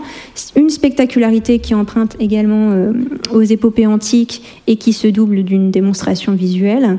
Et puis, euh, une importance, bien sûr, de la magie euh, donc dans World of Warcraft, euh, pour reprendre le terme de, J.K. Rowling, on n'est pas dans un monde de moldus. la magie, elle est partout, elle est omniprésente, elle infuse dans chaque élément de, de l'univers. Alors, euh, elle se manifeste à la fois par des artefacts magiques, elle se manifeste par des portails temporels. Moi-même, quand je me suis plongée dans le lore de World of Warcraft, j'ai eu beaucoup de mal à tout suivre parce que euh, je, m'attache à un personnage, je me dis tiens, lui il fait ça, on va me dire ah oui mais non, euh, lui c'est pas le personnage du présent, c'est le personnage du passé parce qu'il est passé dans telle faille et que du coup et euh, il faut faire le lien à chaque fois donc c'est toujours un peu complexe. La magie elle elle est vraiment là. Euh, et puis euh, la magie qui se manifeste aussi par, euh, par des personnages ou des lieux. Là, je vous ai pris bien évidemment l'exemple de, Dalaran, qui est donc une cité, une cité des mages dans, Warcraft, qui malheureusement va être détruite, rasée par Archimonde par la suite, mais ça c'est une, une autre histoire. donc un, lieu emblématique, hein, Dalaran, c'est quelque chose qui résulte d'une guerre entre les elfes et les trolls. les trolls qui se sont mis à attaquer les elfes pour les chasser de leurs terres les elfes se sont retrouvés un petit peu, euh, un petit peu pris en tenaille et ils ont demandé de l'aide extérieure, en l'occurrence une aide aux hommes. Et les hommes ont accepté de les aider à condition que euh, les elfes acceptent de former 200 mages euh, humains. Ils ont accepté et donc en fait les, humains se sont révélés très très bons en magie et ils ont décidé de fonder cette cité de mages, donc d'Alaran. je vous avais mis également un un autre visuel en haut à droite qui est donc euh, le puits d'éternité. Pour ceux qui jouent à World of Warcraft, vous connaissez forcément, même si lui aussi a été détruit, parce qu'on aime bien beaucoup détruire dans World of Warcraft. Euh, en fait, le puits d'éternité, alors c'est quelque chose qui... Euh, qui fait écho à cette histoire des titans dont j'ai parlé tout à l'heure, puisque à la base les titans en fait ils s'intéressent à Azeroth. Pourquoi? Parce qu'ils soupçonnent dans le cœur d'Azeroth la vie d'un titan, voilà, donc c'est pour ça qu'ils vont se battre autant pour sauver Azeroth, parce qu'ils pensent qu'il y a un de leurs frères ou sœurs, en tout cas, en leur cœur. Et euh, donc les titans, c'est une très longue histoire, mais pour euh, résumer un petit peu, les titans vont essayer de se débarrasser des dieux anciens qui, peuplaient Azeroth et qui corrompaient en fait le cœur de, de la planète. Et en arrachant comme ça des dieux anciens à la planète, en fait, ils vont créer une plaie béante sur Azeroth. Et donc pour euh, penser la plaie de la, planète. Ils vont créer un puits d'éternité. Hein, c'est le titan euh, de la magie qui va s'en occuper et donc qui va transformer cette, cette plaie en un puits de, de, de sources magiques. Donc voilà, quand on pense, euh, enfin quand on parle magie dans World of Warcraft, c'est vraiment ces deux, ces deux éléments qui ressortent. C'est à la fois Dalaran, mais aussi le puits d'éternité qui est la, la source la plus ancienne et la plus puissante en fait de, magie dans, dans le lore. Vas-y, vas-y. Dans une magie, euh, euh, dans World of Warcraft, une magie très démonstrative. On est dans une mm. magie héritée vraiment, bah, là encore une fois, de Donjons et Dragons. On est très très loin de la, magie de Tolkien, par exemple. La magie de Tolkien qui est très très très discrète. Euh, les pouvoirs de, Gandalf, même quand, quand, on lit ou quand on même quand on regarde les films, ça reste assez assez discret, assez mesuré. il est vraiment plutôt dans communication avec des puissances supérieures, c'est plutôt un sage, etc., mais qui a, des pouvoirs bien sûr, mais qui sont pas très démonstratifs dans, World of Warcraft. Voilà, il y a des, il y a des puits magiques, euh, il y a des villes volantes, euh, ça lance des boules de feu, enfin c'est, ça réanime les morts. Enfin, on est vraiment sur des choses très très directes, très démonstratives, très ludiques en fait, parce que mm. la, la magie à la Tolkien serait, et c'est d'ailleurs ce que disait euh, Gary, Gary Gigax, le créateur du Donjon et Dragon, il disait, c'est dans un oui, ça influence tel ou tel truc, mais par contre au niveau de la magie bah, Gandalf il fait pas grand chose donc euh, nous dans un jeu c'est pas très très intéressant c'est pour ça que dans dans Jean Dragon il y a beaucoup beaucoup de choses magiques très très directes. Et euh, c'est complètement passé dans le jeu vidéo en général et notamment dans World of Warcraft où comme Marine l'a expliqué c'est où qu'on mette les pieds il y a forcément un résidu magique une créature magique un magicien quelque chose. Mm.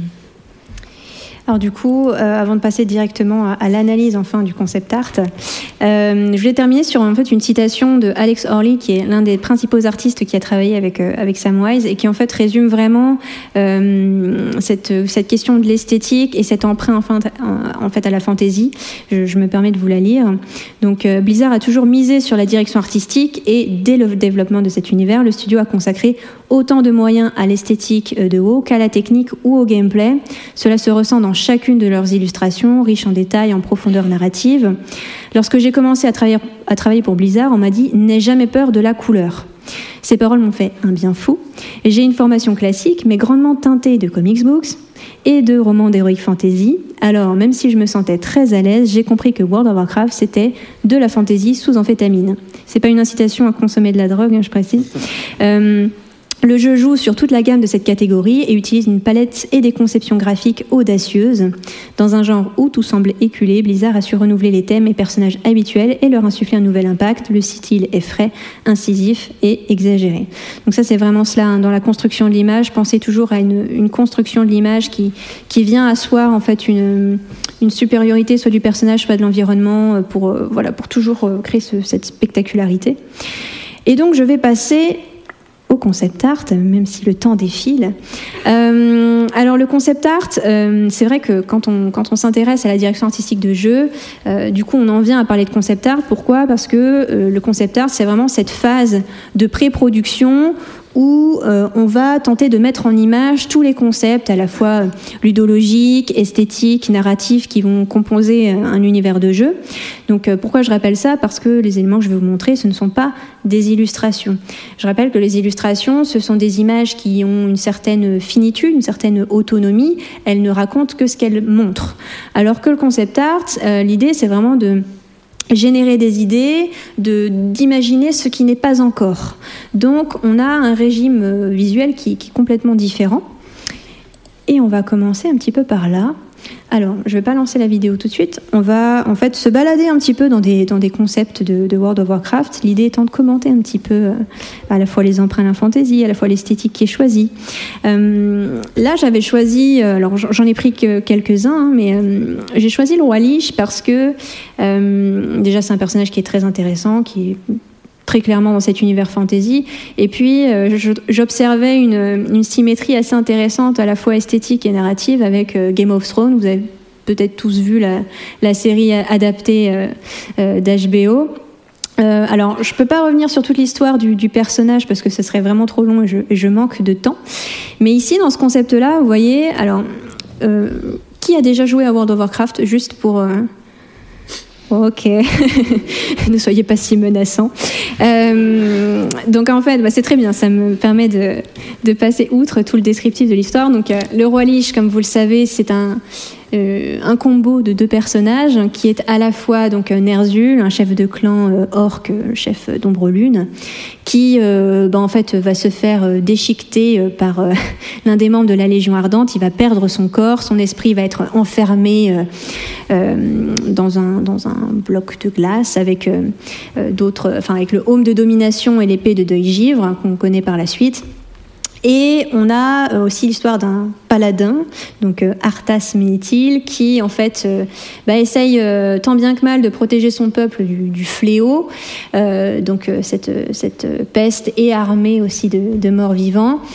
Et en fait, en voulant protéger son peuple, il va en fait s'emparer de cette épée de deuil givre. Et sauf que en fait, c'est un peu le début de la fin, puisque c'est là que en fait, il va commencer à se faire corrompre par l'épée. Euh, et donc, euh, le roi Lich, c'est ce mélange en fait euh, de Ner'zhul et de Arthas qui vont en fait, oui, qui vont fusionner d'une certaine manière. donc, l'esprit le, de Ner'zhul va entrer dans, le corps de de Arthas, etc. Et là, en fait, le, le concept, il est vraiment, vraiment sympa parce que l'idée, c'est de pouvoir transcrire à la fois sur le sur le l'armure et puis le, la masse du personnage, de traduire en fait la complexité du perso. Là, on voit en fait que dans le concept, on a euh, le mélange de deux visages hein, qui traduit en fait cette dualité très forte du personnage. Euh, l'armure qu'il peut avoir, euh, qui encore une fois, c'est souvent des armures qui sont beaucoup trop imposantes pour être pratiques. on a des, des, des, espèces de pics. On a, ça ressemble un peu à des tentacules de, de, de monstres en fait. Qui, viennent comme ça sortir du personnage, euh, qui, sont, qui sont vraiment chouettes. Alors j'avais une vidéo à vous montrer justement pour vous parler un peu plus de tout cela, mais comme on est pris par le temps, je ne peux pas tout montrer. J'avance un petit peu. Et en fait, euh, je vais vous parler ensuite de, Game of Thrones. Pourquoi? Parce qu'effectivement, il y a une très très forte symétrie entre les deux. Euh, donc on a cette figure du, roi Lich en fait qui, qui vit en Orfandre, donc dans des territoires glacés, gelés, qui euh, commande aux morts. Donc il y a une armée qu'on appelle le Fléau, qui est une armée effectivement de, morts vivants, qui a pour but de transformer euh, tous les vivants du monde d'Azeroth euh, ben, en morts vivants justement. Et donc il est toujours armé bien évidemment de son fidèle dragon, dragon en l'occurrence, c'est. Et en fait, cette symétrie, enfin cette, cette, histoire qui est développée par World of Warcraft, elle a vraiment une symétrie avec, avec Game of Thrones. Là, je vous ai mis deux visuels. En fait, euh, ici, vous avez un, concept art de Wei Wang qui, montre ce personnage-là. On a déjà des emprunts, évidemment. Euh, à l'univers de Tolkien. Si vous regardez un petit peu au niveau du design en fait de l'armure, euh, on a quelque chose qui s'approche très fortement en fait du, design de Sauron. et chacun va avoir effectivement son instrument de pouvoir. Hein. Pour Sauron, ce sera l'anneau, un anneau pour les gouverner tous. Et, le roi Lich, ce sera effectivement cette épée de, de deuil givre. Donc dans le design, on a vraiment quelque chose qui, s'en approche. Et j'ai entendu tout à l'heure à l'entrée des gens qui comparaient justement euh, l'armure du roi Lich avec celle de, des chevaliers dans Dark Souls. Et c'est vrai, il y a beaucoup de, comparatifs à faire. Euh, des concepts ont été produits ici par euh, Kang Bernie pour, pour ce fameux dragon, en fait, que, que le roi Lich va venir sortir des eaux pour le, pour le ranimer. Hein. vous voyez, une espèce de cage thoracique avec cette, cette flamme bleue qui va montrer qu'il reprend vie. Et en fait, c'est vraiment quelque chose qu'on trouve point par point dans Game of Thrones. Euh, un parallèle à faire entre le roi Lich, évidemment, et puis, euh, et puis ce, roi de la nuit qui, qui dirige cette armée de, de morts. On a effectivement euh, ce dragon qui est présent. le parallèle, il se fait à la fois dans, l'esthétique, la colorimétrie, hein, vous le voyez, on, a exactement la, la, même palette, la même teinte pour, pour décrire ces, ces deux univers. Euh, et, l'histoire, comme je disais, qui est très très euh, similaire. Alors là, est-ce qu'on peut lancer cette petite vidéo? On ne pourra pas tout montrer, hein, mais euh, pour ceux qui ont le, le, trailer qui présente l'histoire du roi Lich, on voit effectivement le roi Lich qui est donc sur un territoire glacé, donc en Orfandre, et qui va sortir Sindragosa de dessous les eaux pour en faire son, une de ses armes de choix. Et dans Game of Thrones, c'est quelque chose qu'on va retrouver euh, de cette manière-là. Euh, les chaînes qu'on voit en plus à l'écran ici, c'est des chaînes qu'on trouve euh, dans les concepts que je vous ai montrés juste avant. On a ces chaînes qui rappellent aussi la, prison hein, qu'a subi Ner'zhul, parce qu'il est encore enfermé pendant un long moment avant de pouvoir, de pouvoir agir. Euh, je peux pas avancer sur la vidéo, mais bon, j'ai malheureusement pas le pouvoir dessus. Euh, la citadelle aussi des, White Walkers qui vont être très similaires au design qu'on peut trouver de la, citadelle avec le, trône de glace. Hein. Dans Game of Thrones, c'est le trône de fer. Dans, avec le roi Lich, c'est le trône de glace. Donc énormément de parallèles que j'aimerais pouvoir détailler. Malheureusement, je ne peux pas. Et chaque fois que je vois cette scène, ça me, ça me donne envie de re-regarder encore la série, mais je vais passer à la suite. Je coupe la vidéo. Je pas. On peut s'arrêter sur, sur deux givre un peu ou pas Vraiment pas, tu penses On peut, on peut vraiment pas. Désolée. Pour les, pour les questions, pour ceux qui en ont. Euh, ici, j'avais pris des concepts euh, alors qui ont été produits pour designer l'outre-terre, hein, l'ancienne Draenor, euh, qui là en fait m'intéressait particulièrement pour son utilisation de la couleur, puisqu'on l'a dit tout à l'heure, la couleur c'est une part essentielle hein, dans la direction artistique de, de, World of Warcraft. Et en fait là, on va vraiment utiliser la couleur pour créer favoriser une, identité euh, territoriale. Hein. Euh, c'est ce que Bill Petras nous raconte ici dans la petite citation que je ne vais pas avoir le temps de vous lire. Euh, et en fait, c'est quelque chose qu'on trouve beaucoup, hein, évidemment, dans le jeu vidéo. Donc là, on est sur un jeu qui est totalement différent de World of Warcraft, qui est Journey, où en fait, le, petit visuel... Vous voyez mon curseur ou pas? Oui. dans la temporalité de l'œuvre, en fait, chaque niveau, chaque phase de l'œuvre va avoir une couleur particulière, une colorimétrie forte. Ça peut permettre de, développer la psychologie d'un personnage, ça peut permettre de se repérer aussi dans l'espace, hein, ça permet pas mal de choses. Et dans World of Warcraft, c'est vraiment quelque chose qu'on va trouver pour, pour l'outre-terre. Donc là, je vous montre quelques concepts qui ont été réalisés euh, pour cet euh, espace-là. Donc on a ici euh, des concepts de Peter Lee, hein, que je vais essentiellement vous montrer. donc les flammes infernales, qui là, bon, ce sont des territoires arides en fait, où on va miser sur le, le, côté rougeâtre pour insister sur cette valeur démoniaque, encore une fois. Vous voyez avec ces petits, ces petits faisceaux de, de fel qui se baladent. Euh, tout de suite, pour contraster, parce qu'en fait, euh, quand vous passez la fameuse porte des ténèbres, vous arrivez hein, dans ce terrain des flammes infernales, mais pour montrer le contraste et montrer ce à quoi Draenor pouvait ressembler avant, euh, là, on va directement arriver en terre de Nagrand, et là, pour le coup, c'est complètement justement la valeur contraste, le, vert, avec toujours ces, éléments, voyez, de terre qui gravitent ici. Donc là, encore une fois, c'est encore Ner'zhul qui a fait des siennes, qui a voulu jeter un sort, puiser dans la source du monde de Draenor, et en fait, qui a tout cassé. il a cassé la matrice, donc voilà, c'est à cause de lui qu'il y a un petit peu tout ça. Euh, quand on avance un petit peu, là on arrive donc euh, dans ce fameux euh, marécage de Zangar qui à la base est un océan, une mer, et en fait quand Ner'zhul va lancer son sort, il va vider en fait les, mers, les océans, donc on se retrouve avec un marécage. Et vous voyez ici la palette de couleurs qui change encore, qui est là pour le coup est vraiment très fantasy, que j'avais mis en rapprochement en fait avec d'autres jeux, Alors, par exemple pour ceux qui ont joué à Rayman Ulum the Vok, quand vous vous baladez en fait euh, dans le début du jeu. On est dans une terre, le Concile des Fées. Donc là, on est vraiment sur l'univers du conte. Et euh, l'esthétique qui est proposée en fait dans le marécage de Zangar, c'est vraiment cela. Euh, ce sont des, des terres bleutées, euh, violines, avec des champignons géants euh, jaunes incandescents comme ça. Et d'ailleurs, là, le concept que vous voyez euh, en haut à gauche, c'est une vue de la vallée d'Ombre-Lune avant qu'elle soit euh, corrompue, qui était, elle, composée effectivement de menhirs avec des runes brillantes comme cela, des, des, des, planètes apparentes euh, partout. Et c'est vraiment ce qu'on trouve, en fait, vous voyez, dans le petit. J'ai pas mis toutes les images, hein, mais c'est vraiment ce qu'on retrouve, ces caractéristiques vraiment de l'univers, de l'iconographie, en fait, visuelle fantasy. Et donc ce, visuel en haut à gauche, vous voyez la vallée d'Ombre-Lune, c'était ça, et maintenant c'est ça. Euh, là, on est sur quelque chose de beaucoup moins accueillant. Euh, donc en fait, euh, voilà une, vallée qui est complètement ravagée par, par la, magie démoniaque.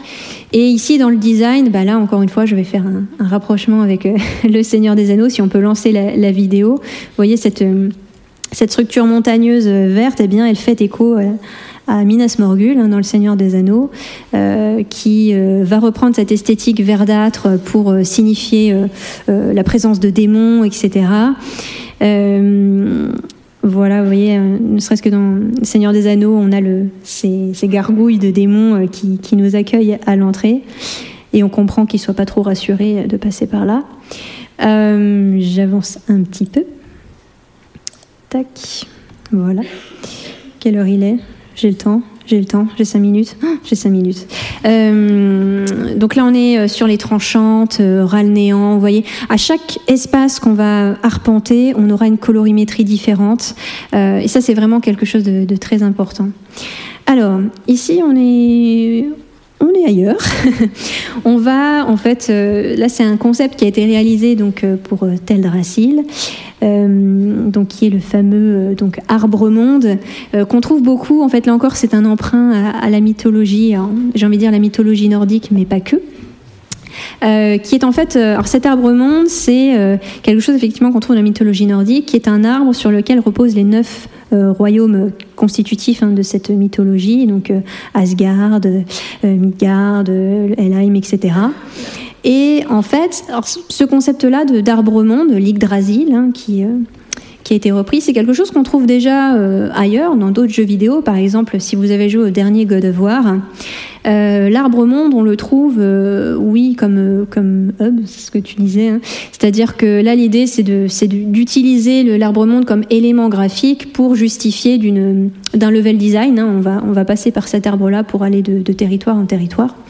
Alors que euh, l'arbre-monde dans World of Warcraft, si je reviens un peu en arrière, là, en fait, on va vraiment euh, prendre le, le concept, si je puis dire, au pied de la lettre. Euh, cet arbre monde, c'est censé être un arbre sur lequel il y a des royaumes dessus. Bah, World of Warcraft va faire ça. Oh, bah, on va dessiner un arbre, on va mettre des royaumes dessus. Bon, là, en l'occurrence, c'est la, la capitale de, de Darnassus hein, qui, qui, est présente ici. On voit euh, de dos. Euh, donc, c'est Malfurion, hein, c'est ça, hein, le frère d'Illidan, et puis. et puis c'est Tyrande du coup hein, qui, qui, dirige la, l'île, la cité. donc là encore une fois un, emprunt très fort en fait à, la mythologie, mais voilà, pour créer quelque chose de visuellement très puissant. Hein. Encore une fois, cette spectacularité. voilà, on imagine un, arbre avec des mondes dessus, ben on va le faire. Voilà, et puis ça, donne tel Drasil. Euh, et puis, euh, alors euh, voilà, j'ai vraiment pas le temps. C'est hyper frustrant pour moi. Je suppose que ça l'est encore plus pour vous. je voulais m'arrêter sur la figure de l'orque, effectivement, dans World of Warcraft. Là, on, on débattait beaucoup à ce sujet-là, parce que c'est vrai que si on prend la représentation des orques dans l'œuvre de Tolkien, par exemple, on a quand même une vision de l'orque qui est très très noire c'est euh, un orque qui a la peau noire, euh, qui euh, ne supporte pas la lumière du jour, qui n'a pas été créé par des divinités, mais qui résulte d'une science complètement perfide, etc. Donc on, a une, vision très noire, très négative de l'orque. C'est une vision, une représentation qui va beaucoup évoluer, notamment par le biais du, jeu de rôle, en fait, hein, en fantasy, puis qui ensuite va gagner le monde vidéoludique. Et c'est vrai que dans World of Warcraft, on a cette représentation alors de l'orque qui a la peau verte. Donc ça, ça nous vient plutôt en fait du, jeu de rôle. Euh, la peau verte, hein, ce qui signifie que l'orque a bu le sang de Manoroth, hein, c'est ce fameux pouvoir démoniaque qui, change complètement le corps et qui asservit en fait l'orque à la, euh, à la magie.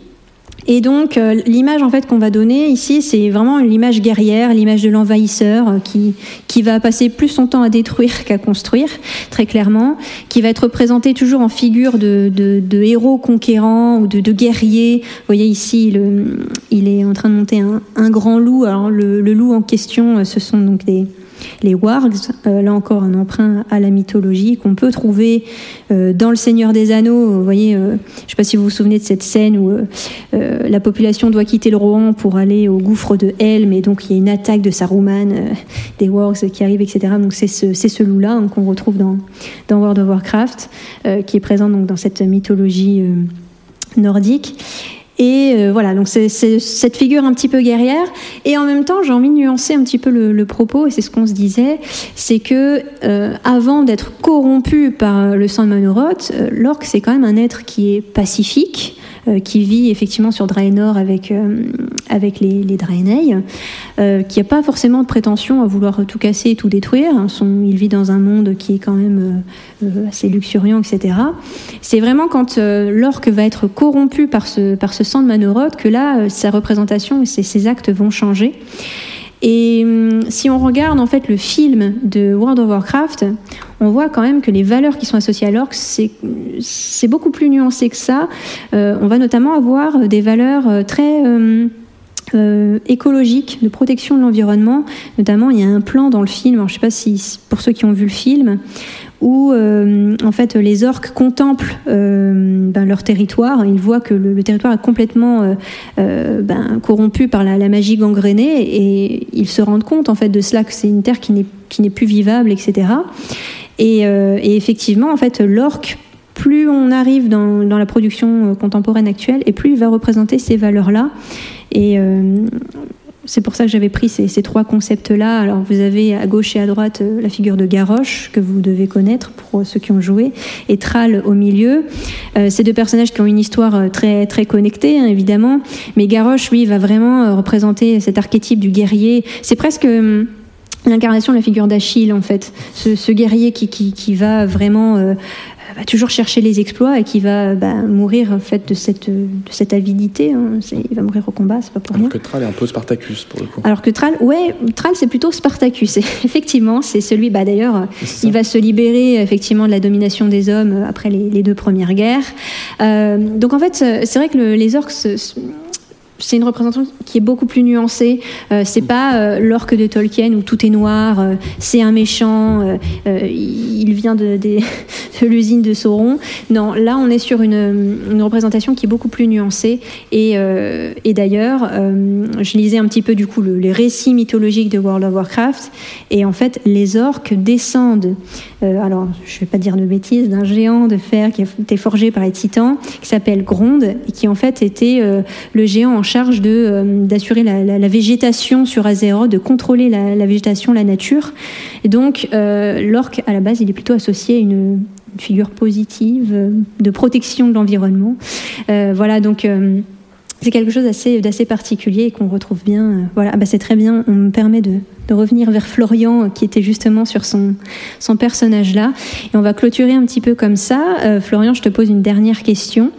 Euh, comme on parle de fantasy, euh, forcément, ça m'intéresse un petit peu de, de, savoir ce qui te plaît dans la fantasy, de pourquoi, pourquoi tu as gagné cet, cet univers-là. qu'est-ce qui t'a qu'est-ce qui t'a conduit à te pas te spécialiser, mais en tout cas de te porter beaucoup sur cet univers? C'est la lecture, en fait. quand j'étais petit, je lisais plutôt beaucoup et les choses qu'il y avait à la maison, c'était euh, Le Seigneur des Anneaux, c'était euh, euh, Le Silmarillion, c'était des choses comme ça. Et très vite et de manière pas instinctive, mais j'avais besoin de mettre des images sur ce que je lisais.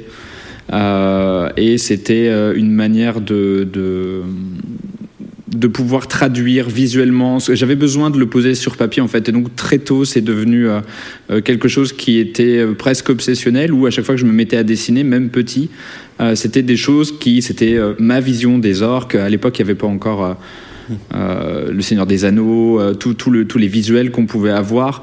Euh, maintenant, il y avait euh, Légende avec Tom Cruise de Ridley Scott. Il y avait euh, des films comme ça qui faisaient un peu appel à, l'imaginaire. Il y avait Dark Crystal, pas celui qui est sur Netflix, mais le film.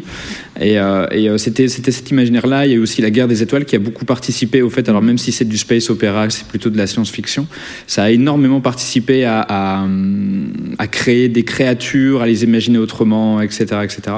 Et c'est surtout la lecture dans un premier temps et encore maintenant d'ailleurs. Mmh. Euh, qui, euh, qui me permet de, de, dessiner, de, de, me faire mes images à moi et de, manière très égoïste pour après pouvoir les, euh, les refaire sur, sur, soit en digital ou soit, ou soit sur papier. Mais mm. avant tout, c'est la lecture. D'accord. Et justement, c'est une question que je me pose. C'est vrai que euh, l'iconographie en fait fantasy elle est tellement forte enfin, quand on parle d'un jeu fantasy on, s'attend tout de suite à voir certains éléments est-ce que c'est pas euh, euh, alors je dirais pas fatigant, mais est-ce que c'est pas compliqué aussi pour un, concept artiste qui travaille dans l'industrie vidéoludique, à qui on va demander justement de faire du, jeu euh, fantasy euh, Est-ce que c'est facile de, proposer quelque chose de nouveau ou de différent face aux attentes justement d'un joueur qui, lui sait déjà ce qu'il veut? En, fait, on a, il y a beaucoup de, je, je suis pas, je suis pas le seul, hein, définitivement, à, beaucoup de, de concept artistes, d'illustrateurs à proposer des choses nouvelles et ils le font plutôt, enfin des choses nouvelles pas, pas, en, ce qui me concerne, mais euh, des, vraiment des, des, races particulières avec de la magie particulière, avec un lore qui est euh, très creusé, très puissant. Et on dépend pas, euh, quand on travaille, on dépend des studios qui ont envie de, de vendre du jeu, qui ont envie de, certes, bien construit pour beaucoup, mais euh, qui ont envie de, à ce que le public se retrouve dans des, dans des plates-bandes qui soient connues de lui. Et on va retrouver très souvent dans divers jeux les orques, les elfes, etc. etc. parce que déjà, ça participe à à, l'imaginaire euh, collectif. Euh, tout le monde sait ce que c'est un elfe, ce qui véhicule plus ou moins. Tout le monde sait ce que c'est un orc, ce qui véhicule plus ou moins. Et je pense que c'est aussi ça qui freine euh, un peu euh, les différents studios à proposer quelque chose de radicalement nouveau en ce qui concerne, en ce qui concerne la fantasy.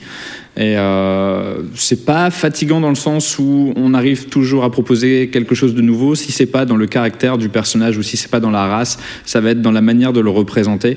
Et il y a une infinité de possibilités de représenter, euh, de représenter un, un orc ou un, ou un elfe. Il y a vraiment énormément de, de, de particularités physiques ou graphiques à creuser qui peuvent être vraiment super, super intéressantes euh, pour, pour nous, les, les, concept artistes, et aussi pour les, les le, le, public, en l'occurrence, et euh, essayer d'amener petit à petit quelque chose qui soit euh, très nouveau, ou sans être très nouveau, en tout cas quelque chose qui, visuellement, se diffère de telle ou telle production ou se diffère de telle idée qu'on pourrait avoir de, de cette race-là ou de, ou de, ou de différentes aptitudes d'un personnage, etc.. Donc c'est surtout dans cet aspect-là qu'on creuse euh, davantage quand on est en production. Après, quand on est, euh, quand on est chez nous, on peut, on peut se permettre de jouer davantage et de, et de créer davantage et de, euh, de, de, se laisser aller en fait à ce qu'on ne pourrait pas trouver en production. Donc c'est pas quelque chose qui est qui est comment est-ce que je pourrais dire? C'est pas quelque chose qui qui nous bloque en fait dans la dans la dans la création et la productivité. D'accord. Bah, du coup, je vais peut-être poser, ce sera la dernière question de, de, de clôture. World of Warcraft, est-ce que ça a eu un impact sur ta production euh, personnelle? Est-ce que c'est quelque chose qui euh, visuellement, euh, narrativement t'a porté en fait dans ton univers perso? Moi, je suis, je suis, je, jouais pas à World of Warcraft parce qu'il fallait un abonnement avec mes parents, n'avaient pas les moyens de laisser jouer leurs bambins à World of Warcraft. Mais euh, en ce qui concerne le lore, je le connais assez mal, réellement.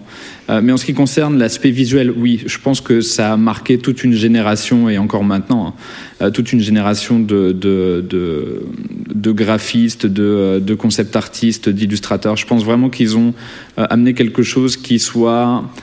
presque de l'ordre du. C'était Tolkien, un mélange de Tolkien et de métal hurlant. La première fois que j'avais vu euh, les orques et, euh, et, tout, le, tout, le, tout le background, tout, tout le, toutes les, tous les environnements, toutes les architectures, oui, évidemment, c'est quelque chose qui, qui marque fortement, euh, surtout quand on est ado et qu'on est en plein dedans et qu'on est très frustré parce que tous ses potes y jouent sauf nous. Mais et du coup, on va essayer de trouver un autre échappatoire que plutôt que d'y jouer. Bah, du coup, moi, je préférais dessiner et créer mon, mon, mon, propre univers en partant et en étant aussi inspiré par World of Warcraft. Donc, oui, forcément, ça, inspire, et je pense encore maintenant hein, très fortement, je pense que ça a inspiré euh, toute une génération jusqu'à jusqu'à l'heure actuelle, toute une génération de, de, créateurs, qui soient graphistes ou non d'ailleurs. Je pense qu'aussi les musiques ont beaucoup contribué à, à, faire naître des vocations. Donc, euh, donc oui, c'est très très inspirant et ça a été une, claque visuelle parce que c'est quelque chose qu'on avait, euh, en l'occurrence moi, j'avais rarement vu ou rarement eu l'occasion de, de pouvoir voir ça. Donc la première fois où j'ai vu un orc de de Warcraft, c'est mortel, quoi.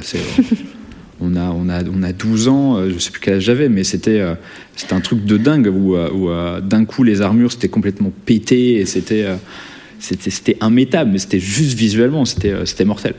Alors, c'est plus mon métier maintenant parce que nous, on doit trouver aussi de la fonctionnalité, mais euh, euh, il faut à ce que les, armures soient portables et à ce que. Mais quand on a ce type de projet, euh, ce type de studio qui nous demande de, créer un univers aussi, aussi fou que, visuellement que celui de Warcraft, ouais, évidemment que c'est un, un, énorme plaisir. Ouais.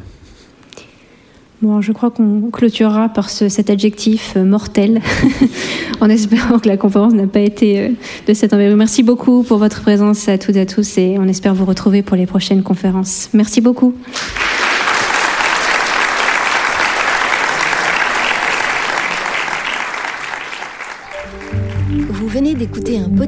De la Bibliothèque nationale de France.